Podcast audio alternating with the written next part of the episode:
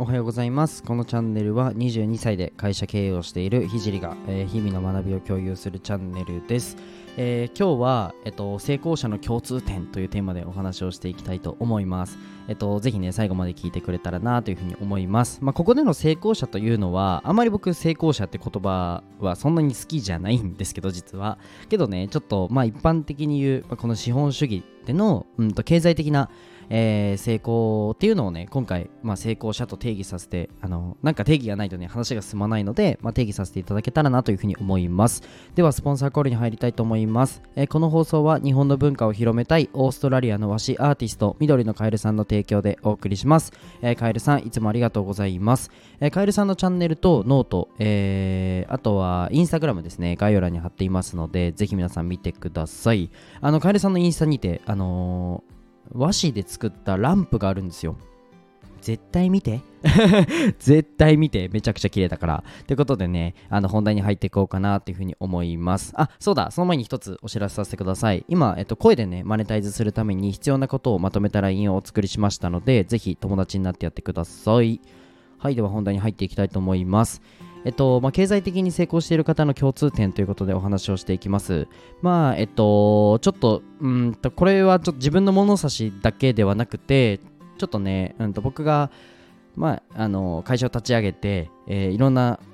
経営者さんとお話をさせていく中でさせてもらう中でちょっとねあの共通点があったんですよそれをね今日は皆さんに、えー紹介していきたいなというふうに思います、特にね企業の社長さんなんかはうんまあそんなこと当たり前だよとか、まあ、個人事業主で走ってる方なんかはまあそりゃそうだよねっていう話だと思うんですけどもう結論から言っちゃいます。もう結論あのリスクを背負ってるです。はい。あのこの時点であの離れたいなって思った方もしかしたらいるかもしれないんですけどあのリスクを背負える方があのみんなうまくいっていると思います。というのもそもそもじゃあ,、えっとじゃあ会社員と経営者っていうふうにあのざっくりね分けた時に、えっと、そもそも企業が潰れてもうんとある種守られてまあ潰れたら守られないんですけどある種なんだろうな赤字とか関係なく固定給をいただけるのが会社員。でこれってまあリスクが言っちゃえば少ないわけですよね。ただ、うん、と事業とか、まあ、そういった部分で全部のリスクを背負ってるのが経営者ですと。なのでそもそもその働くこの形態として、えっと、リスクが高いのが、まあ、経営者さんだと思うんですね。かつ、えっと、こういった部分から、まあ、リスクを背負ってリターンを得るっていう部分でうんと、まあ、成功してる方はあの多いなっていうふうにあのこのなんだろうな働く業業態というか働くその仕組みから考えてももちろんそうなんですけどこれは生活とかうんとなんだろうな日々のこの習慣からリスクを負うでそれでリターンを大きく得るっていうものを得てるなというふうに思いました。でちょっと僕の話をさせてください。であんまりねあのなんだろうな。別に僕は特にね大々的にめちゃくちゃあのなんだろう成功してるってわけでは全然ないんですけどまあ一応社会人1年目でまあ、あの年収の方は1000万を超えて、えっと、社会人2年目であの株式会社の設立をしました。でこれは、えっと、自慢でも何でもなくて僕は当たり前のことを当たり前にやっただけなんですね。でその時にけど当たり前じゃないこともちょっとあるなと思ってそれがやっぱリスクを背負うです。えっと僕が起業してえっと独立をするタイミングなんですけどまあちょっとね何回か放送ではあのーお伝えさせていただいてるんですけど僕が辞めたタイミング看護師を辞めたタイミングですね。3年間通って、えっと、一生懸命勉強して一生懸命実習行って一生懸命レポートを書いて、えー寝る間も惜しんで、あのー一生懸命学習にねあの励んだ日々を、え3年間過ごしてで国家資格を取ったと。3年間頑張ったんですよ。でもそれをうんと半年で僕はもう辞めますって言って辞めたんですね。でしかもそのタイミングです。タイミングが、えっと、ボーナスをもらう月の、えっと、前の月に辞めたんですね。ボーナスをもらう前の月に辞めたんですよ。で看護師さんって結構給料良くてですねあのボーナスでも、えっと、4 5 0万もらえるんですね。めちゃくちゃ大きいじゃないですか。もし今すぐあの4 5 0万お渡ししますって言われたら多分受け取る人の方が多いと思うんですけどあのあちなみに今すぐあのくれるって言ったら僕も受け取ります。はい。ですが、えっと、当時の僕は受け取らなかったんですねあの看護師を辞めるってタイミングがボーナスの前の月であと1ヶ月、えっと、看護師をやってれば看護師さんをやってれば、まあ、40万ぐらい入ったんですよ。うん。初任給の2回目のボーナスかな確か初任給じゃない、えっと、初年度の2回目のボーナスだったので多分40万30から40ぐらい入ったと思うんですけど僕はそれを受け取らないで辞めたんですねでこれめちゃくちゃ大事なんですよでこれ金銭的に見ると今この状態、えー、当時に戻ってこのボーナスを受け取る瞬間って皆さんだったらどうしますかね？1ヶ月待って辞めますか？で30万もらってから辞めますかね？30万40万いただいてから、うん、と病院からいただいてから辞めますかね？これがすごい僕にとって大きな分かれ道でした。で当時はねあのー、もちろん、うん、なんでしょう？別にめちゃくちゃまあ今も別にめちゃくちゃあれではないんですけどうんなんでしょう。今よりもっともっと全然その稼げてはなくて、まあ、起業してあの右往左往しつつもがいてる、まあ、今ももがいてるんですけど当時も、まあ、相変わらずもがいてたんですね。っていう状況で、えっと、僕はボーナスを受け取らなかったんですよ。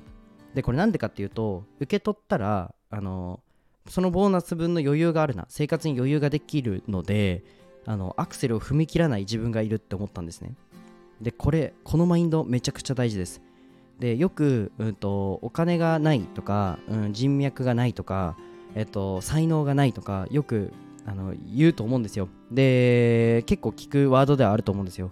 でこれ全部僕なかったんですね。お金もないし人脈もない。お金なんてでも皆さんよりなかったと。で人脈ももちろんそんなあるわけない。なのでボランティアでいろんなところにボランティア行って社長さんとつながったっていうのとか、えっと、才能も別に僕ないですよ。頭悪いですしうん。緻密にねやっていくしかないと。ってなった時にそうだな内々尽くしだった自分がいたと。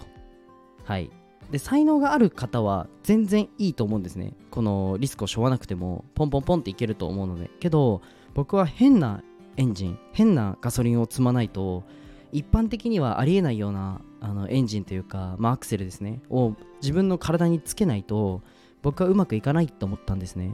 で今これ結構うんとわざとちょっと鼻につく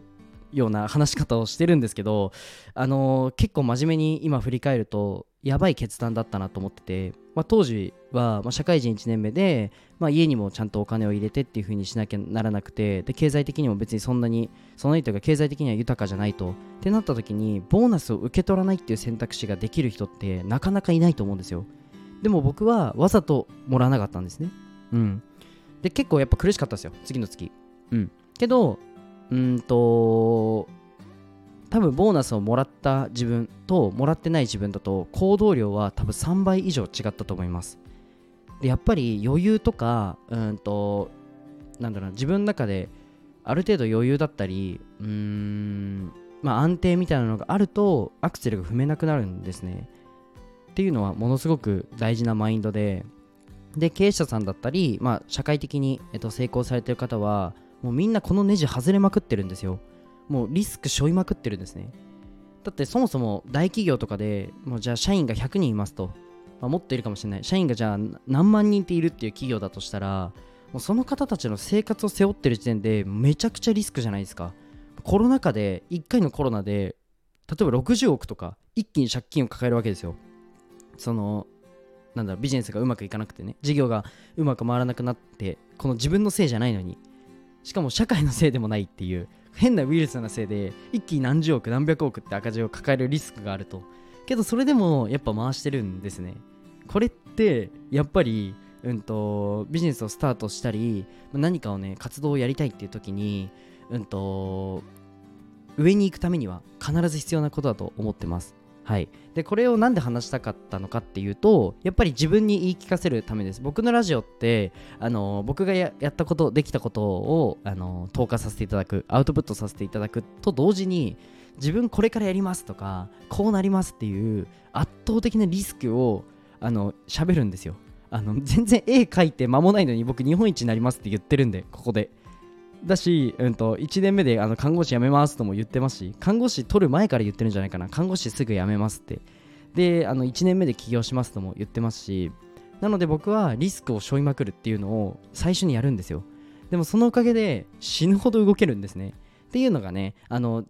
なんか、うんと、最近会社をじゃあ僕が立ち上げて、なんかひじりくんやっぱ有言実行ですごいとか、うんと、うまくいっててすごいとか言われる、ありがたくね、あの、言っていただく機会っていうのは増えたんですけど、なんかもっと、もっとキリキリしたいなと思って。うんなので例えばなんですけど、うん、と9月か10月に僕はイベントを開くんですけどもうめちゃくちゃ赤字でイベント開いてやろうと思ってるんですね。あの福祉とアートをつなぐっていうイベントを開くんですけどもう大赤字こいてイベントを開こうと思ってるんですよ。めっちゃくちゃリスク自分にかけてけどちゃんと社員を守る企業にすると。じゃあそのね過程をねまた届けれたらめちゃくちゃ面白いんじゃないかなと思って僕はずっとリスク背負いますよ。でずっとキリキリしてるしずっと大きいこと言います。で何言ってんだこいつって思うと思います。で特に僕の あの初回の放送とか2回目の放送、まあ、10回目までぐらい聞いててください。もうアホなんで。お前何言ってんのみたいな。なんか成功者の真似事してるじゃん。みたいな感じで思うと思うんですよ。けどじゃあうんと自分で事業やって、えー、と自分でね、まあ、法人化して、まあ、会社を立ち上げてこうやってやってるわけで今頑張ってね。まあ全然ですよ。けどまあもがいてるわけでまあ、常にもがいていくって過程をね、えー、見せたいなと思いましてで実際にあの直近のリスクで言うとあの結構あのいいところにあの事務所を作るっていうのをやります。はい、これちょっと以前もお話したんですけど、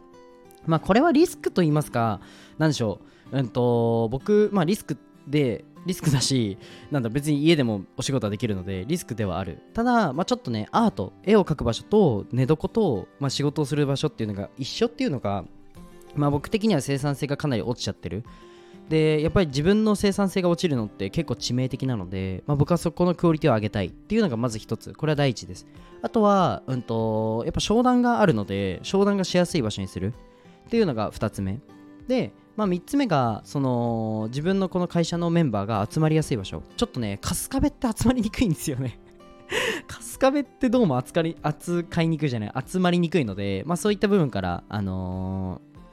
場所を変える。でもう一つ、まあ、一番大切なあのものがやっぱり僕がリスクを背負うっていう部分ですね。やっぱそれをやらないと僕は前に進めない人間なんだなってやっぱ常に思うんですよ。うん、なので、ね、皆さんも、まあ、全然大きいリスクをじゃあ背負えよって話じゃなくて、あの少しでもね、まあ、前の自分だったら取ら取らないような選択肢っていうのを、まあ、ライフスタイルのどっかに取っていくっていうのはうんと自分を前に進める上では結構大事なのであの共有させていただきました、まあ、今日はね成功者の共通点というお話でえっとはい、12分ほどお話をさせていただきました、えー、最後まで聞いてくださりありがとうございました。で最後にですね、まあえー、と冒頭にも言ったんですけど僕の公式 LINE が概要欄にあるので、まあ、ここまでね ちょっと熱いマインドの話というよりかは、まあ、集客の、まあ、結構ロジカルなあのビジネスのロジカルな話をしていますのであの集客についてのことだったりあとはねプロダクト、まあ、商品の設計とか、まあ、どうやってやってるのっていう部分をね、あのー、まあ、交流会だったりセミナーだったり開いているのでぜひ興味がある方は来てください。はいじゃあ今日はこの辺で終わりたいと思います。じゃあバイバイ。